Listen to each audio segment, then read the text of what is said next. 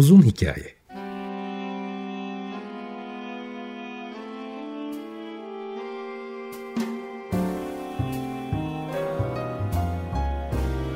Sinir bilim, psikoloji, felsefe ve müzik.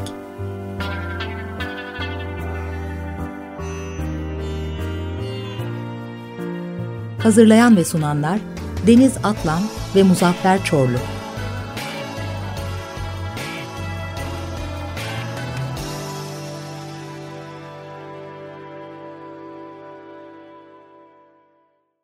95.0 Açık Radyo'dan, Açık Radyo.com.tr ve onun uzun hikayesinden herkese iyi sabahlar, iyi günler. Şimdi geçtiğimiz haftalarda epey bir e, yapay zekayı ele aldık. Ben de geçen haftada duyurduğum üzere e, duyumlar ve idrak aslında e, psikolojide de bir dersti bu İstanbul Üniversitesi'nde hala öyle mi bilmiyorum. Duyumlar ve idraktan kastım şu aslında duyuyoruz, görüyoruz, tad alıyoruz, dokunuyoruz vesaire ama e, bunların e, hem beyin düzeyinde e, sinir bilimsel açıdan hem e, duygusal açıdan, psikolojik açıdan hem de e, fizik açıdan çok enteresan önemleri, değerleri var. Acaba o önemleri ve değerlerin farkında mıyız? Ve de, ve de bir o kadar da birbirleriyle e, etkileşimi, birbirleriyle itmesi var. Onu geçen haftaki programda sinestezi konusunda anlatmıştım. Şimdi bugün Hakan Kurşun var karşımda, müzisyen. Ben onu e, Twitter aracılığıyla ya da şimdiki ismiyle X aracılığıyla tanıdıktan sonra e, ilgimi çeken e, bazı e, notları gördüm. Onlardan bir tanesi yenileme, yenilenme, rejenerasyonla ilgili yaptığı müzikler. Kendisi aynı zamanda radyo programcısı ve müzisyen olduğu için ben sanki 40 yıldır tanıyormuşum gibi Hakan hoş geldin diyeyim sana önce. Hoş geldin. Şimdi Hakan şöyle başlayalım e, dilersen. Şimdi bugün aslında konu e, tabii ki müzik bağlamında işitmeyle ilgili olacak ama e, senin son zamanlarda rastladığım için soruyorum. Belki son zamanlarda başka şeyler de yapıyor olabilirsin ama şu yenilenme işine bir e, girelim. Öyle başlayalım eğer dilersen. Hı hı. E, aslında bu hani sadece e, belki sporda daha çok duyu, e, duyulmuş bir şey olabilir. Antrenmanlardan hı hı. sonra rejenerasyonlar yapılır falan. Fakat aslında bu hayatın bir sürü yerinde olması gereken, aslında hayatın da bir parçası olan bir kavram. Fakat senin bunu hı hı. nasıl ele aldığın ve buna bağlı olarak e, yaptığın bestelerin ki bir örneğini de bir kısmını biraz sonra dinleriz. Hı hı. Senin bunu nasıl ele aldığına bir bakalım. Onun çünkü işitmeyle nasıl ilgisi olduğunu ben de hem sinir bilimsel açıdan hem de kognitif müzikoloji açısından ele alacağımı düşünüyorum. Aslında şöyle oldu ben e, Covid zamanında e, 1984 yılında yapmış olduğum bir parçayı bulmuştum. Hı hı. O zaman 17 yaşındaydım. Sonra bir baktım yani bu kadar vakit geçmiş ve ben aslında form bakımından çok da ilerlememişim. Onu fark ettim. Belki bütün bu süreç boyunca hep yenilenmeye çalıştım. Yeni bir yere varmak istiyordum. Fakat e, bazı kalıpların içinden e, aslında çıkamamışım. Hep alışa gelmiş olan ya da kabul göreceğini tahmin ettiğim kalıplar içinde kendimi ifade etmeye çalıştım. Dedim ki tamam yeter dedim artık şu, şu müzik ve zaman konusunu da yıllardan beri düşünüyordum. Dedim bari bir zamanı bir rahat bırakayım. Belli bir, bir yere doğru gitmeye de çalışmayayım. Zamanı da sınırlandırmayayım ve bir bakalım ne olacak. Bu kayıt e, konusunda bence çok önemli bir, bir, bir, bir, bir nokta var. O da işte kayıt yaparken metronom kullanıyor muyuz, kullanmıyor muyuz? Metronom bizi böyle bir absolut zaman içerisinde aslında yerleştiriyor. Bizim karar verdiğimiz bir zaman aralığı bu.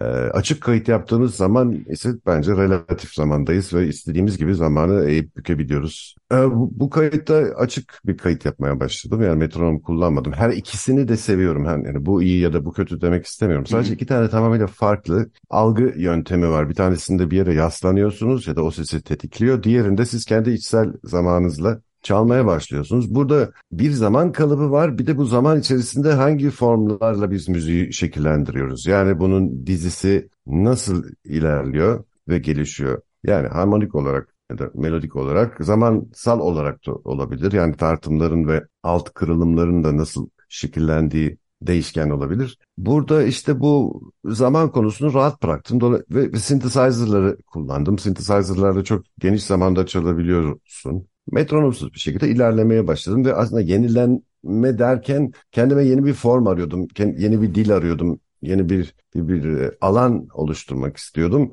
daha farklı, daha yeni belki yeni belki de çok da yeni değil yani neticede 40 dakika süren ya da 50-60 ya da 2-3 saat süren besteler defalarca yapıldı. Hatta haftalar süren hatta yıllar süren besteler yapıldı. Yani benim için bu 40 dakikanın üzerine çıkmak e, bence ben önemliydi aslında. Hedef olarak bunu koymadım. Hani 40 dakikaya varayım istemedim açıkçası. Ben sadece bir gitmek istedim. Bakalım nereye gideceğim. Sonra bir yerde kendimi bu 45 dakikalarda buldum ee, ve bunu bir bütün olarak düşünmek yani 45 dakikayı hayal etmek onun kendi içindeki dinamizmini kurgulamak, çalmak aslında iyi bir beyin jimnastiğiydi. Çünkü son 30 e, yılda ben hep 4 dakika, 5 dakika, hadi 10 dakika olsun, 15, 20 dakikalık işler de yaptım ama hani başlasın, devam etsin, yükselsin, gelişsin, işte kontrapunkt, işte climax, işte final, outro, tak, şimdi de gidelim şeklinde bir yaklaşım içinde olduğumu hissettim. Dolayısıyla aslında temelde yenilenme derken zamanla olan ilişkimi yenilemek istedim. Şimdi burada aslında aklıma şey geldi bu anlattıklarından. Hani dedin ya metronomla yapılan kayıtlar, Hı. metronomsuz yap. Şimdi müzisyen olmayanlar için e, ya da metronomun ne işe yaradığını bilmeyenler olabilir e, dinleyen arasında. İşte belli mesela işte e, saniyenin her bir tıkı e, dakikada 60 kere atar. O yüzden bir dakika 60 saniyedir. Hı. İşte o her bir tıkı duyarsak ki aşağı yukarı diyelim bu. Ben biraz hızlı yaptım. E, ama aşağı yukarı bu diyelim.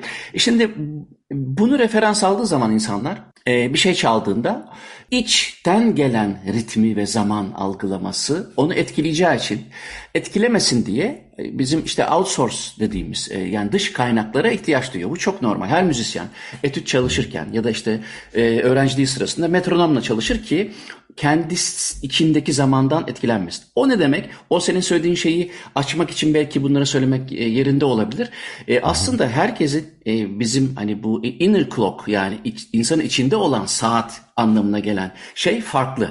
Hatta bizim yaptığımız çalışmalardan bir tanesinde bir grubun yürüyüş paterninin metronomda 80, bir grubun yürüyüş paterninin e, metronomda 96 olduğunu gördük ki onların özel bir e, durumu vardı. Parkinsonluydular ve onların karşıdan karşıya geçmesi için müzikten yararlanmaları için biz onların metronomunu onların iç seslerinden yani yürüyüş seslerinden yola çıkarak ayarlamıştık. Dolayısıyla bu çok önemli bir kavram aslında. Fakat sen onu şeyle birleştirdin ya da belki bundan bağımsız da olabilir. E, pandemi sırasında dedin ki ya ben hep aynı formlara e, takılmıştım.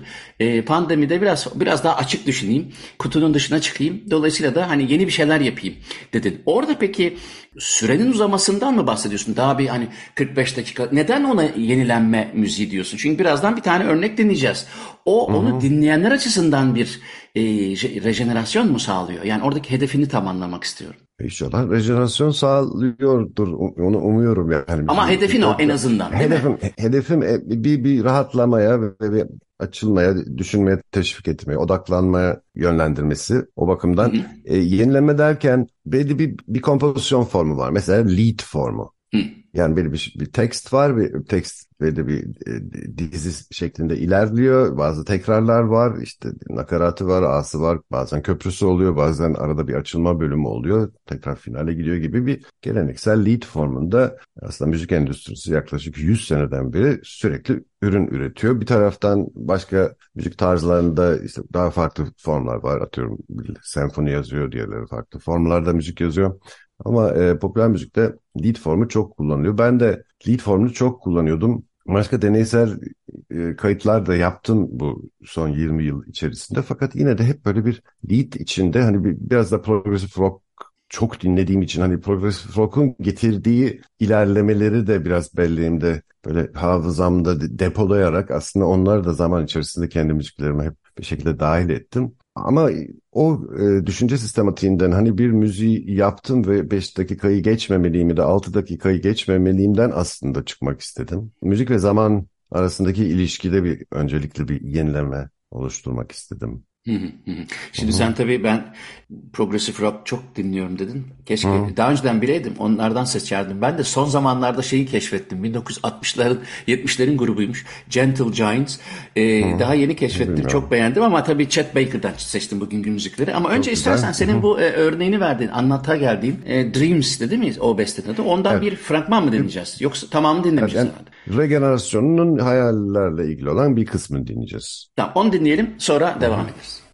Evet Hakan Kurşun'la birlikteyiz. Biraz önce Hakan Kurşun'un rejenerasyonunun Dream, rüya, e, hayallerle olan kısmını dinledik. dinledik Şimdi evet. e, sen lead form'u dedin. E, hı Tekrar hatırlatayım bu e, hani işitme meselesini ne geleceğiz orayı çok önemsiyorum ama evet. e, tamamen konudan bağımsız bir şey soracağım. Şimdi sen böyle Hı-hı. sanki şey gibi geldin bana. Sıkılmışsın da Ondan sonra üzerine e, pandemi de böyle şey olmuş, tuzu biberi olmuş. Ya yeter artık bu e, lead formu da lead formu. Biraz ben kendim bir dolaşayım, kendim bir bir şeyler keşfedeyim gibi kendini evet. arıyormuşsun gibi geldi. Bak şimdi böyle psikolojik analiz yapıyormuşsun gibi olmasın ama öyle hissettim. Evet. Hakikaten var mı bunda bir haklılık payı? E var insan ister istemez müzik yaparken ben bazen sanki kendime mektup yazıyormuşum gibi hissediyorum müzik yaptığım hmm. zaman. Yani 96 yılında kaydettiklerimi bugün dinlediğimiz zaman aslında hep böyle hmm. geleceğe kendime bazı notlar düşüyorum. Onları da sonra 15-20 yıl sonra çaldığım zaman tekrar onları hatırlıyorum. E, o döngü hoş, güzel bir döngü. İyi ki bunların hepsini yapmışım ama biraz daha başka bir şey yapmak istedim. Yani de biraz hmm Sözü kullanmak istemedim mesela. Bunda hiç söz yok. Hı hı. Sadece seslerle iletişim kurmak istedim. Sözle iletişim kurmak çok başka bir olay bence. Ben artık onu böyle bir e, ikinci bir enformasyon olarak algılıyorum. Yani her ne kadar müziğin bir parçası oluyorsa da aslında zihnin tamamıyla farklı bir yerine doğrudan e, bilgi ileten bir, bir iletişim formu ve bir taraftan çok net, açık, çok çıplak ve çok gerçekçi e diğer taraftan aslında bir yerde de sınırlayıcı olabiliyor. O yüzden oradan bir, bir çıkmak istedim. Dolayısıyla bunda söz yok. Ama e, seslerle yeni bir iletişim formu aslında kendim için oluşturmak istedim. Şimdi tabii Sık, benim... Sıkılmıştım evet kesinlikle doğru. Evet. Şöyle ki benim yani tam da alanıma denk geldiği için e, seslerle müzik olmak zorunda değil ses bile olabilir. Hatta e, duyulmayan vibrasyonlar da olabilir yani titreşim de sonuçta Hı. buna dahil. Fakat sen orada e, bir, e, bir manifeston var yani diyorsun ki yenilenme için iyi gelebilir yani o böyle bir bu bir iddiadır ya da Kesinlikle. hatta telefonda konuştuğumuzda şey de dedin e, uyku ile de ilişki kurdun. O bütün bunları bir, biraz daha açabilir misin? Yani hedefin bu fakat bunu müziğin hangi parametrelerine uyguluyorsun da dolayısıyla karşı taraftan senin bu beklentini e, doğuracak bir zihinsel ya da bedensel ya da duygusal değişime e, uğramasını e, amaçlıyorsun. Hangi müzik mesela müzik şunu yaptım bundan şunu bekliyorum umuyorum şöyle yaptım bu müziği yani uykuyla müzik arasında olabilir bu yenilenmeyle de ola, ilgili olabilir. Şu parametreyi değiştirdim. Buradaki amacım şuydu. Dolayısıyla karşı taraftan bunu duyan, dinleyen e, muhtemelen şöyle olacaktır gibi bir en azından bir hipotetik bir şey bekliyorum. Neural Oscillation ile ilgili bazı yazılar okumuştum. Yani nöron salınımı diyelim. Yani bir, bir müzisyen olarak bunlarla ilgileniyordum biz de psikoakustik aslında bir şekilde okuyoruz yani her ne kadar bizim alanımız değilse de ister istemez oraya varıyoruz eninde sonunda. Çünkü bir yere kadar yapıyoruz yapıyoruz sesler üretiyoruz ama bir yerden sonra da şu soru sormaya başlıyoruz. E sonra ne oluyor? Tamam tamam beyin bunu nasıl algılıyor? Nasıl bir fiziksel olarak nasıl diz, bir akım gerçekleşiyor. Ardından neler oluyor? İşitme sistematiği nasıl gidiyor? O eninde sonunda psikoakustiğe geliyoruz. Hani beyin bunun nasıl işliyor geliyoruz. Dolayısıyla yıllarca ben kendi çapımda bunları okudum okudum. Sonra günün birinde işte bizim içsel de ses üretme gibi bir yeteneğimiz varmış bilgisini edindim. Ve bunlar çok düşük yani alt frekanslar, sub frequency'ler ve aslında onlar da ölçü yıllardan belki 100 yıldan beri ölçülüyor bunlar. E işte 3 Hz ile 6 Hz arasında 3 6 ile 15 15 ile 30 Hz arasında farklı farklı alanda beyin farklı e, nöronlar farklı salınımlara neden oluyor ve bu salınımlarda bizim otonom sinir sistemimizde bazı davranışları tetikliyor gibi bilgiler edindim. Şimdi burada tabii bunu yorumlamak çok çok açık bir alan. Yani 3 ile 5 Hz arası dediğiniz zaman ben onu 3.5 de yaparım, 4 de yaparım. Bu bunun katmanlarını, armoniklerini aldığım zaman bambaşka yerlere varıyorum. Yani ben bunu 6 olarak işte atıyorum 12, 24, 48 ve devamı olarak da yorumlayabilirim. Ya da 5'in katmanları olarak da yorumlayabilirim. Dolayısıyla nereye vardım tamamıyla benim yorumumla ilgili ama şöyle bir noktaya geldim. Madem biz düşük frekanslarla, subfrekansilerle uykuya hazırlık gibi süreçleri tetikliyoruz beynimizde. E ben de o zaman Mesela dedim atıyorum hoşuma giden bir düşük frekans. Ben, bu ki ben birkaç yıldan beri jeneratörleriyle düşük frekanslarla böyle ses tasarımları ve müzikler de kendi çapımda yapıyorum. E dedim tamam mesela o gün ne hoşuma gitti? Diyelim ki 28 Hz. 28 Hz açıyorum ve dinliyorum. Ve çok hoşuma gidiyor mesela. Sonra burada da mesela düşük frekansların da kendi içerisinde farklı bir kompozisyonu var. Bu bir sürekli 28 Hz var işte 44 dakika durumu değil. Dönem dönem bazı düşük frekanslar kendi içlerinde ayrı bir hat olarak çalışıyor. Bu klasik bir bas algısı aslında sadece sub-frequency domainde çalışıyor. Bunun da rahatla, daha doğrusu rahatlama ve odaklanmaya aslında kendimi rahatlatmaya ve odaklanmaya faydası oldu. E bunları da değişik bir şekilde programladığım zaman yani diyelim ki tamamıyla key- keyfi bir şekilde hani hiçbir bilimsel dayanağı da yok. Yani diyelim ki ben 28 Hz ton generator'la bir dakika çaldım sonra oradan başka bir notaya da gidebiliyorum. 44'e de gidebiliyorum. 32'ye de gidebiliyorum. Öyle kendime bir low frequency kompozisyonu hazırlayabiliyorum biliyorum. Onu burada biraz yaptım. Aslında bazı seslerin altlarında böyle sub frequency'ler var. Onları özenle tasarladım. E, ve bunları keyboard'a aktardım. Yani neticede bunu şu, bununla çalıyorum. Bu çok tatlı bir keyboard. Şurada bir düğmesi var. Bununla oktavlara müdahale edebiliyorum. Biraz reklam oldu ama. Ve her yere götürebiliyorum bunu. E, bilgisayarın içerisinde istemediğimiz kadar ses jeneratörü ve synthesizer var. Artık burası böyle bir muazzam bir derya oldu. Dolayısıyla sesi programlayarak, daha sonra programladığım sesi çalarak böyle bir düşük frekans yolculuğu yapıp ardından zaman zaman onunla yola çıkıp üst sonra üst armoniklerini tasarlayıp başka bir sesle üst taraflarını çalmak bazen de üst tarafları çalıp sonra bir düşük frekans eklemek gibi bir yolda ilerledim. Uykuya hazırlık, rahatlamaya hazırlık gibi evet bu nöral osilasyonun neden olduğu davranış biçimlerinden aslında biraz faydalandım diyebilirim. Şimdi e, PubMed'de de girerlerse e, bu koduyu çok merak. Bana yazmışlardı çünkü e, e, ben birazcık e, soğuk durduğum bir alan. Yani işte 432 frekans şuna yolladı, 524 aşk frekansı, evet, ya, çok, evet, 612'yi duyarsak işte daha fazla kuru fasulye yeriz. Yani Aynen. oraya biraz niye soğuk duruyorum? Çünkü reddetmiyorum, saçma sapan demiyorum. Fakat e, bilimsel olarak karşıla işte 522 aşkın ve sevginin frekansıdır. E, yani o zaman e, verelim şeyden, e, şehir e, hoparlörlerinden. E, herkes birbirini sokakta sevsin, öpsün.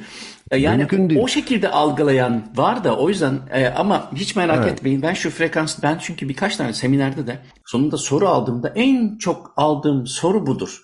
İşte şu evet. frekanslar şu işe mi yarıyor? O yüzden hani senin bakış açını merak ettim. Bir de 28 e, ya da 44 e, şey deyince, e, hertz deyince bayağı baslardan bahsediyorsun. Onun etkisi var ama hani onları böyle etiketlemek kötü. Hani sen evet. onu yapmadın neyse ki Yok. ama çok yapılan bir şey bu biliyorsun sen evet. mutlaka başına evet. gelmiştir. Çok var ve yıllardan beri de bana da geliyor bunlar ve ben de çok uzak duruyordum. Fakat e, o aralıklardaki mesela 440 Hz'i ne kadar dinleyebilirsin ki yani fenalık gelir ya da 441'i de dinleyem. Onlar o kadar aslında rahatsız edici frekanslar ki nöroosülasyondaki bu subfrequency yani beynin otonom sinir sisteminin tetiklediği aralık aslında duyulmayan bir aralık. Yani onlar 3 ölç bilimsel olarak ölçülen aralıklar 3 ile 30 Hz arasında. Bunun zaten 3 ile 20 Hz arasında duymuyoruz. Etkili olan bazı aralık en önemli aralık 3 ile 5 Hz arası. Bu zaten çok dik bir yani muazzam. Onun e, yukarılara transpoze edip 440'lara gitme varmak bence imkansız şey olarak çok e, yanlış bir yaklaşım. Ama alt tarafta yani 3 ile 20 arasında olup bitenler bence çok ilginç. Zaten yani e, daha düşük frekanslarda bayağı bir şu anda çalışılıyor. Ben yeni e, sayılabilir 2019-2020'de başlamış bir çalışmaya şahit olmuştum ki o kadar o kadar detaylı bir duymaya yönelik çalışmak için orkestra genelde la'yı 440'a göre e, ayarlıyor ve ondan sonra diğer enstrümanlar da ona göre akord ediyor biliyorsun ama 432'ye göre akord edip dinleyenler arasında işte e, sağlıkla olan ilişkisi araştırılıyor falan. Bu bunlara da ciddi paralar harcanıyor. Ben tabii her evet. türlü araştırmaya hiçbir zaman karşı olmam ama bilimsel altyapısı çok açık kalıyor ee, ve e, bunlarla ilgili özel bir program yapacağım. Yani frekanslar ve karşılıkları. Çünkü o sevgi tonu de, denen mesela işte 528-524 değişiyor. Hı hı. Önemli değil ama e, açıp da hani sürekli 528 Hz frekansı dinlemek istemez ki insan. Din, niye dinlesin Yok. yani? Di, di, bir, çok di, ya, olacak işte. Yani Ama o tonun çok geçtiği bir tonal aralıkta bir beste dinleyebilir. Ama onların da hemen şimdiden söyleyeyim e, henüz bilimsel olarak evet bu şudur bu da budur denemez. Bu da aslında şeyden geliyor bilmiyorum biliyor musun? E, 17. yüzyılda e, hastanelerde özellikle makamsal bazı makamsal müziklerin bazı e, psikolojik hastalıklarla durumlarla ilgili iyi geldiği rivayet edilir. İşte şu makamın işte obsesif kompulsif şu. Evet. Onun klasik batı müziğinde de karşılığı oldu. Fakat şu an itibariyle e, ben kendimi kötü hissediyorum. E, la minör e, bir şey dinledim. iyi geldi. Şu an bilimsel olarak e, safsata düzeyini çok aşmış değil Kesinlikle. demek zorundayız. Ama ama tabii e, konuyu çöpe atacak kadar e, değersiz bulmuyorum. Konu evet. üzerinde çalışılması tehlikeli bir konu. Ama ben bu konuyu çok özel olarak ele alacağım. Evet. Mesela ses dizileri olarak bakarsak yani mesela bir makamda bir ses dizisi var ve bazı farklılıklar o hisse neden oluyor. O yüzden o evet. makamın o adı var. Aynı şeyi usuller içinde yapmışlar. O da ilginç. Yani belli bir ritmik bir dizi var ve içlerinde bazı aksanlar var. Mesela atıyorum 11-8'lik ya da 21-8'lik ya da 49-8'lik ya da 78-8'lik ya da 156-8'lik bir dizi olabilir. Diyorlar ki bu ritmik dizi olduğu zaman bunu hissedeceksiniz diye bunu bir de tanımlamışlar. Bunun günümüzde gerek e, usuller olsun ya da, ya da makam ya da ses dizileri da tonaliteler olsun işi sadece bildiğimiz frekanslarla ölçmek bence yetersiz. Yani mutlaka bilim bundan sonra sesi daha iyi analiz edebilecek yeni ölçüm metotları geliştirecektir diye düşünüyorum. Çünkü bence frekanslarla çok da bir yere varamayacağız. Yeterince ya çok, enformasyon çok doğru, yok orada. Çok yerinde bir şey söylüyorsun. Kesinlikle katılıyorum. Zaten orada şu da var. Bak konuşmanın başına dedin ki e, o aralıkların nasıl e, dizildiği zaten çok önemli. Yani mesela ne bileyim e, Batı müziğinde çok fazla olmasa da mesela hani La si bemol do diyez gibi bir aralıkta başlamaz genelde ama Türkçe e, Türk müziğinde mesela var ya da sabah makamında olduğu gibi aralıklar farklı ama o makamı makam sal özelliğini ilk veren şey zaten o aralıkları değil mi? Ben Türk evet. müziğini çok iyi bilmeyen birisi olarak yanlış söylemek istemem ama Batı müziğinde de öyle. Fakat orada başka ne parametreler var? Bir defa beste nasıl bir beste? Tonalitesi la minör olabilir ama daha bir buçuk saat sonra la minöre uğrayacak olabilir bu beste. Artı hangi enstrümanla çalınıyor? Nasıl bir melodik yapısı var? Nasıl bir tonalitesi var? Nasıl bir ritmi var? Nasıl bir temposu var? O kadar çok parametre varken tak frekansı almak ki frekansı da aslında alamayız. Çünkü her an değişen bir şeyden bahsediyoruz. Yani evet. bir müzik dinlendiğinde sabit bir frekans çok zor. Var tamam. Hani evet. eğer altta sürekli aynı sesi tutan bir enstrüman basso continuo yaparsanız olabilir ama dolayısıyla onu ama ben bunu aç, e, şey yapacağım. Açıklığa kavuşturacağım bu frekans işini. Evet. Sok. İstersen şey yapalım. Bir Almost Blue dinleyelim Chet Baker'dan. Sonra formlara geçelim birazcık. Chet Baker Almost Blue dinledik. Şimdi zaman ve form arasındaki ilişkiyi konuşuruz demiştik sen. Evet. Bir gün e, oturuyordum piyanonun başında. Kendi kendime dedim ki aynı çalgıda Chick çaldığı zaman aynı aynı besteyi çaldıklarını varsayayım. Chick farkını duyuyorum. İşte Herbie Hancock'la Chick arasındaki farkı duyuyorum. Ama ikisi de aynı piyano çalıyor, aynı besteyi çalıyor ve tek fark aslında zamansal yaklaşımları. Hmm. Ama mevcut olan besteyi nasıl zaman içerisinde ilişkilendirdiğimiz aslında bizi biz yapan temel olarak. O yüzden e, müziksel zamanının aslında bizim parmak izimizin olduğuna geldim günün birinde ve bu bunu bir şekilde geliştirebilmek de lazım. Yani müziksel zaman sadece daha hızlı çalabilmek ya da daha yavaş çalabilmek değil ya da bir şeyi belli bir doğruluk içerisinde çalabilmek değil. Müziksel zaman o her kişinin kendine has olan salınımı ve kendi içinde nasıl o, o müziği büktüğü onu aslında o yapıyor metronom kullanmak ya da kullanmamak da aslında burada hiç önemli değil. Çünkü metronom istediği kadar çalsın. Siz yine istediğiniz zamanda çalıyorsunuz. Yani o metronun etrafında çalabiliyorsunuz. O sizi sadece bir yerde hani tutuyor fazla çok da uzağa gitmemeniz için diyelim. Sonra bundan 15-16 yıl önce belki daha yavaş çalmak istedim. Çünkü gençliğimde hep daha hızlı çalmak istedim. Daha hızlı, daha hızlı. Ne kadar hızlı. Gitarda çaldığım için o bir marifetti bir de. Aldimiola dinliyoruz işte Rusya dinliyoruz bütün o hız ve hmm. gitar arasında böyle inanılmaz bir böyle bir, bir zevk var. Sonra bir gün dedik ki tamam hoş güzel de öbür tarafa doğru bir gideyim bakayım. Sonra daha yavaş çalmaya başladım. Daha yavaş çalmaya başlayınca şeyi fark ettim. Bu yavaşladıkça gitarda yavaş çalmak çok zor. Çünkü sesi tutmanız gerekiyor. Yani ha, hareketi yaptıktan sonra sol elin kıpırdamaması gerekiyor ve baskı kuvvetinin çok sabit olması lazım ki o tını yani release time uzasın. Hatta gitarı kıpırdamamak yani kıpırdamamak da çok işe yarıyor. Yani çalgının çok sabit durması lazım. Darbenin çok akıcı olması lazım ve sol elin o sesi aslında sol el tutuyor havada. Onları çalışırken sonra şeyi fark ettim. Ben, bu release süreci içerisinde armonikler kendi içerisinde pekişmeye başlıyor ve ben sesi uzattıkça da aslında doğuşkanlar yeni sesler oluşturuyorlar. Sonra dedim ki kendi kendime seslerin arasını ben niye bir form olarak kullanmıyorum. Çünkü eskiden bir beste benim için işte iki tane ses dizisi var. Belli bir tempoda gidiyor ve seslerin arası hep böyle kullanılmayacak alan gibi geliyordu. Hani oralar var.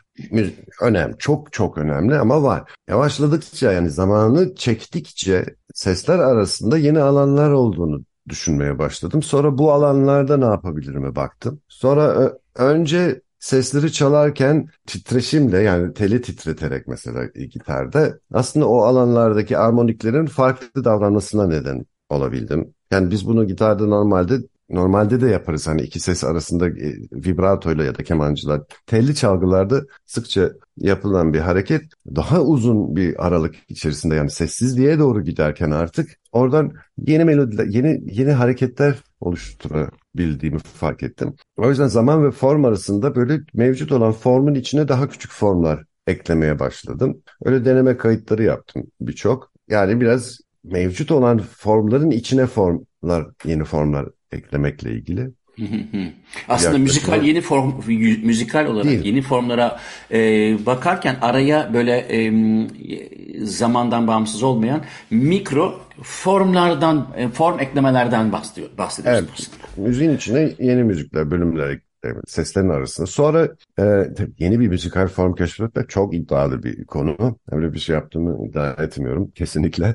Sadece yeni bir müzik formunu belki bulabilmek için zamanı rahat bıraktım ve bir ilerlemeye başladım. Sesleri rahat bıraktıkça ve ses seslerin tınısını dinledikçe aslında zamanla olan ilişkinizi değiştiriyorsunuz. Yani müziği yaparken müziği bitirme düşüncesi gelişebiliyor sıkıca. Hani çalarken hani ben neredeyim, ben şu an ne çalıyorum, buradayım, sonra nereye gideceğim, şuraya gideceğim, buraya gideceğim, sonra da bitireceğim. Ee, daha geniş düşünmeye başlayınca sonunu düşünmeden çalabilmek. Yani bölümü çalarken bir sonraki bölümü düşünmeye çalışmamak. Hem besteleme sürecinde hem performans sürecinde. Hani biraz onu yapmak istedim. Ve daha geniş bir zaman aralığını hayal etmeye başladığım zaman da mesela bu, bu, bu çalışmada 45 dakika dinlemem gerekti artık. Yani bestelerken de 45 dakikayı hayal etmem gerekti. O ayrı bir beyin jimnastiğiydi diyelim.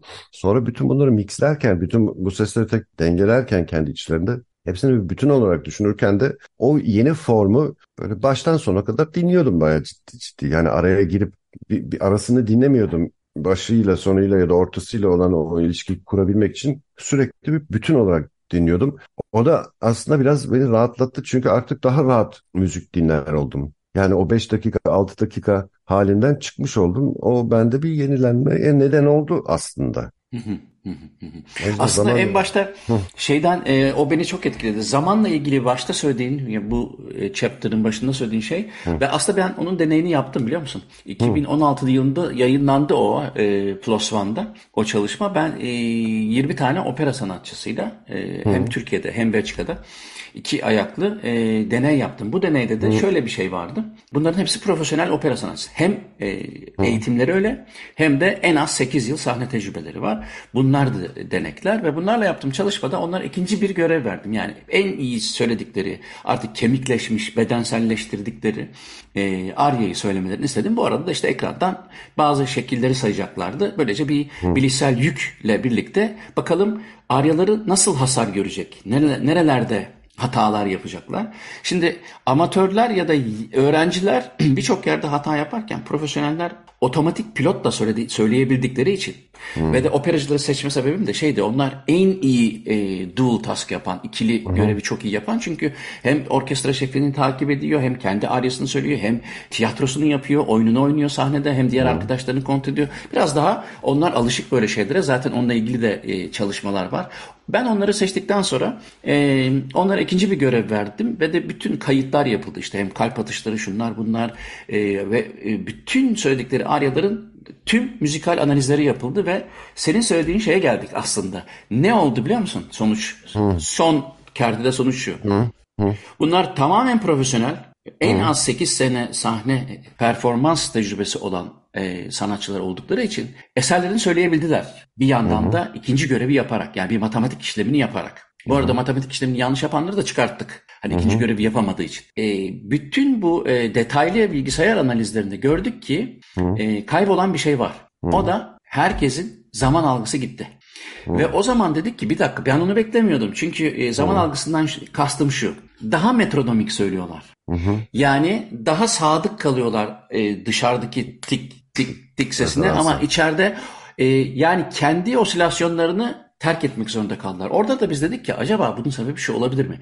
İkinci bir görevi yaparken mesela hmm. matematik işlemlerini yaparken e, ya da ekranda gördükleri kareleri, üçgenleri falan sayarken beynin meşgul olduğu yer hadi diyelim ki orbitofrontal korteks Brodmann area 46 olsun. Orayı biz meşgul ettiğimiz için zaman algısı da acaba orayla ilişkili olduğu için e, kendi salınımlarını çünkü e, gerçekten bir müzisyenin yorumladığı şey aslında ses dinamiklerinden daha çok zamanı nasıl böldüğüyle ilişkili. Bu da yeni bir Kesinlikle. kavram. Eskiden şey evet. sanıyorduk. Bak burada crescendo yaptı, sesi yükseltti. Bak burada işte e, sesi düşürdü. İşte burayı forte çaldı, burayı piyano çaldı. Aslında müzikal parametreler içerisinde bunlar ama o kişiye özel kılan, senin biraz önce e, Hancock'la Chet Baker mı dedin? Evet. Fark etmez. Yani ama e, üstadların yorumlarında en hoşumuza giden yorumlarda o operacılarda olduğu gibi aslında o kişilik kendine özgü bir rubato anlayışı yani diyelim ki bir saniyede dört nota çalınıyor. Ama bunların Kesinlikle. her birisi 0.25 saniye olmak zorunda değil. İlki 0.16 olur, ikincisi 0.22 olur, saniye. üçüncüsü ol, yani birinci parametresinin bu olduğunu gösterince şimdi sen de aslında aynı şeyi başka bir açıdan söylemiş oldun. O da bana ilginç evet. geldi. Şimdi e, bir, bir müzik arası daha vereceğiz ama az bir zamanımız evet. var. İstersen evet. On the Street Where You Live'i dinleyelim Chet Baker'dan sonra evet. bitirelim. Chet Baker'dan On the Street Where You Live'i dinledik. Aslında bugün e, İşitmeyle ilişkili olarak Hakan Kurşun'la birlikte konuşuyoruz. İşitmeye pek sıra gelmedi ama en azından e, evet. e, zaman algısı yeni müzik e, tasarımlarında zamanın e, formla olan ilişkisini konuştuk.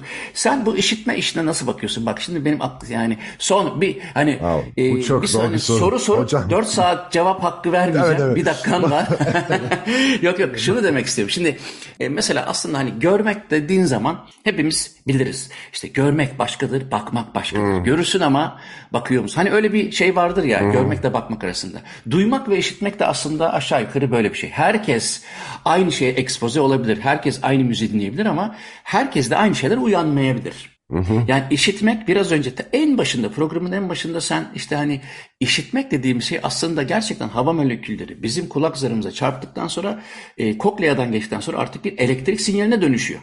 Dolayısıyla evet. e, o kadar karmaşık bir sistem ki e, inanılmaz bir sistem. İnanılmaz bir Gerçekten. sistem yani inceledikçe böyle de insan inanamıyor yani ilerledikçe de inanamıyor. Yani o hassasiyet yani bu çok zor bir soru. Sürekli bunu düşünüyorum. Ben belki 40 seneden, 45 seneden bildiğim gitar çaldığımdan beri aslında belki de düşünüyorum. Ama son belki 25-30 seneden beri çok çok üzerinde vakit geçirdim. O yüzden çok güzel bir soru. Çok teşekkür ederim. Çok zor bir soru.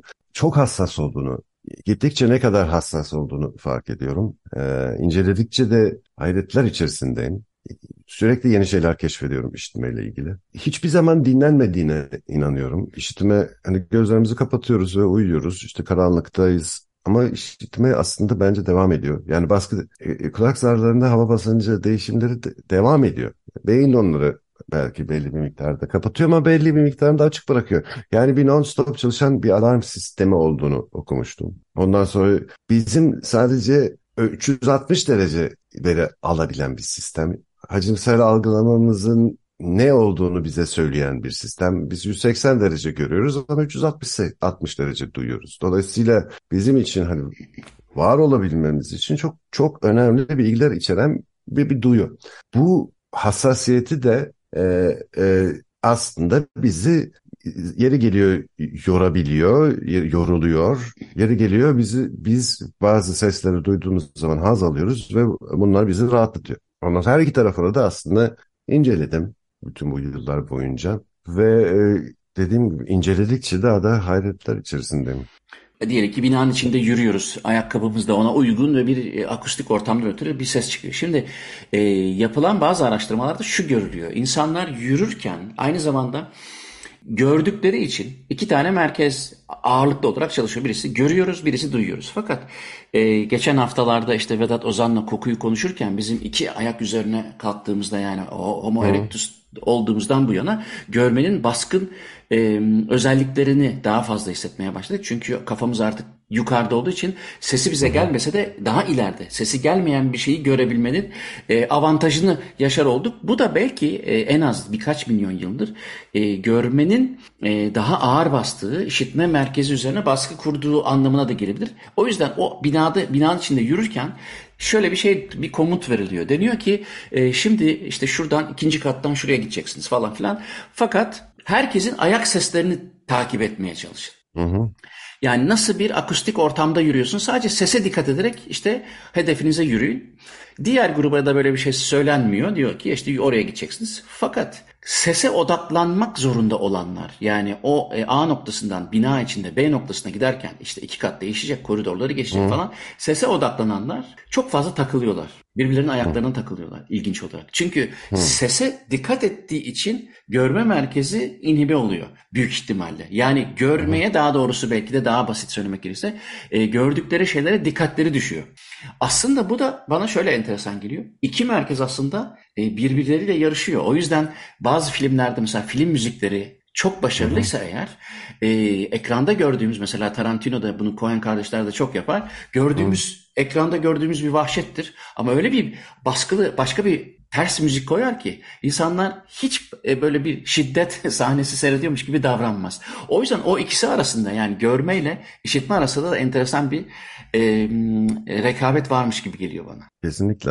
Evet yani her ikisinin de estetiği bizim hayatımıza çok ciddi yön veriyor. Kişiliklerimizin oluşmasına ne, neden oluyor. Seçimler yapıyoruz. Birçok görsel seçim yapıyoruz. Hayatımızda nasıl görüneceğiz, nasıl giyineceğiz, neye ait olacağız, renkleri nasıl seçeceğiz, nasıl bir sandalye satın alacağız. Yani müzikte aslında sesler de bizim kimliğimizi oluşturuyor. İşte dinlediğimiz müzikler bizi belli bir sosyal bir çevre içerisinde tutabiliyor. İşte arkadaşlarımızla müzikleri paylaştığımız zaman belli bir yine bir, bir, bir, bir ortak bir paylaşımımız oluyor. Her ikisi de bir dış dünya ile olan ilişkimizi şekillendiriyor ve hatta içinde yaşadığımız dış dünyaya karar verirken de bunlara çok dikkat ediyoruz. Bir taraftan da kendi e, e, kimliğimizi oluştururken de ikisine çok dikkat ediyoruz. Ama şehirlerde benim özellikle son belki 30 seneden beri şehirlerde gözlemlediğim bu yüksek nüfus yoğunluklarıyla birlikte aslında sadece burada değil bunun şeyde Viyana'da yaşarken Viyana'da okurken düşünmüştüm. Yani şey düşünmüştüm yani bunlar işte bin, atıyor, 1840 yılında adam opera yazmış ve gitmiş işte bunu söylüyor. Kral, kral orada işte benim operam. Apartmanlarda yaşıyorlar Viyana'da. Yani bildiğin Mozart bir apartman, dört katlı bir apartmanın ikinci katında yaşıyor. Karşı taraftaki duvar altı metrede. Ve bir şehir hayatı içinde bunlar böyle bir müzik yapıyor. En en yüksek volümlü ses belki işte at arabasının büyük bir hızla o parke taşlarının üzerinde gitmesi ve böyle garip bir dinamizm var ve bir orkestra var salonun içinde. O da mesela bir hayli gür bir ses elde ediyor. O zamandan beri şehirlerin insan yani nüfus yoğunluğu ve şehirlerin ve müziğin insan hayatı üzerindeki etkiyi düşündüm. Sonra İstanbul gibi bir yerde yaşamaya başlayınca şeyi fark ettim. Ya atmosfer sesindeki değişimlerin de insan hayatı üzerinde nasıl etkilerin olduğunu düşünmeye başladım ve büyük yapıların içerisindeki küçük daireler atıyorum 50 60 100 dairelik bir apartmandaki ses psikolojisi bambaşka bir şey. İşte müstakil bir yakın birbirine olan müstakil evler de birbirlerini çok net bir şekilde duyuyor. Onların arasındaki ilişki çok farklı. Sonra e, bunun insan üzerindeki etkisini çok düşündüm ve aslında seçerken birçok e, insan yaşadığı ortamın seslerini dinleyerek e, yaşam mekanlarını seçmiyor. Sonra fark ediyorlar, sonra da taşınıyorlar. mesela. o çok oluyor. Ee, yani insan bence ses yeni yeni keşfediliyor. Yani görüntü kadar net değil. Çok alışa yanımızda taşıdığımız nasıl olsa var. Çok da farkındalığı gelişmemiş olan bir işitme hali gibi geliyor bana. İstersen bu şekilde de bitirelim çünkü vaktimiz Evet. Bitirdik bile. Ee, Evet, Hakan çok çok teşekkür teşekkür ederim. Bu gibi Ben olur mu? Ben teşekkür teşekkür ederim ederim. Ee, güzel oldu. Ee, ama Evet, e, seyirci e, hakikaten öyle. Dinleyicilerimize de söyleyeyim dediğim gibi bundan sonra e, işitme, işte e, duymak konusunda çok çeşitli yerlerden de gireceğiz. Bu işin enteresan e, aslında biraz Hakan da bahsetmiş oldu. E, sosyal psikolojik tarafları çok ilginç. Benim de yeni öğrendiğim yeni çalışmalar var. Onları aktaracağım. Aklınız gerçekten duracak çünkü hani sesle e, boşanmalar, sesle arkadaş seçimleri, sesle e, daha sonraki psikolojik hastalıkların bazılarına e, yatkın olmak gibi enteresan ilişkilerin olduğu deneylere rastladım. Onları paylaşacağım. Bana ulaşmak için Muzaffer Gmail adresine yazabilirsiniz ya da Deniz Atlam Gmail adresine yazabilirsiniz. Haftaya bu konulara devam edeceğiz. Bu programı Spotify'a koyacak Açık Radyo. Ben de görüntülü olarak YouTube'a koyacağım. Haftaya görüşürüz. Hepinize günaydın.